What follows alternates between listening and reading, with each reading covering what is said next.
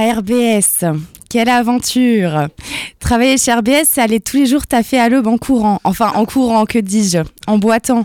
Oui, parce qu'il faut quand même le rappeler, hein, j'ai passé mon entretien d'embauche avec un plâtre, hein, c'est pas commun. Moi, je me suis dit, mais ils vont jamais me prendre au sérieux, les mecs, quand ils vont me voir débarquer. Genre, mais qu'est-ce que c'est que cet éclopé, là, avec son énorme plâtre bleu pétant, parsemé de dessins dorés dessus Next, au suivant. Puis je me suis dit, sur un malentendu, ça peut marcher, vas-y quand même. Et ça a fonctionné, hein, donc comme quoi, croyez en vos rêves, hein, tout est possible. Travailler chez RBS, c'est aussi avoir envie de mourir chaque matin quand ton réveil sonne à 5h30, hein, puis tourner à 6 cafés en moyenne par émission.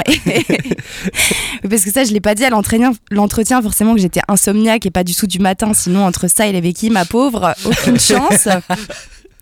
C'est parfois avoir envie de faire demi-tour quand Alri t'attend pour le sixième jour consécutif caché derrière la porte pour te faire sursauter.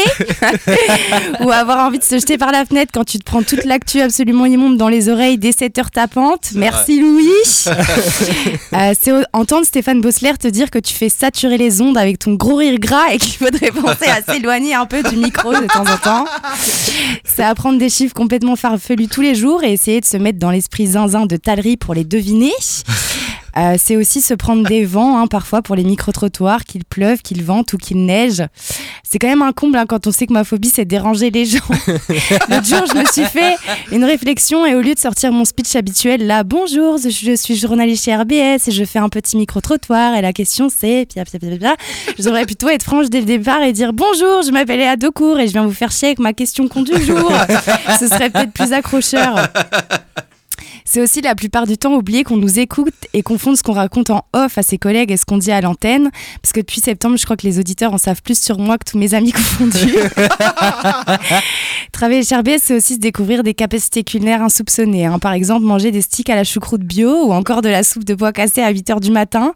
Pire, faire une raclette à 7h57. Non, je déconne, on n'a pas mangé parce qu'on avait sauté le studio en branchant l'appareil. Euh, travailler chez RBS, c'est être à découvert chaque 19 du mois, mais c'est aussi se retrouver dans un van avec tous les...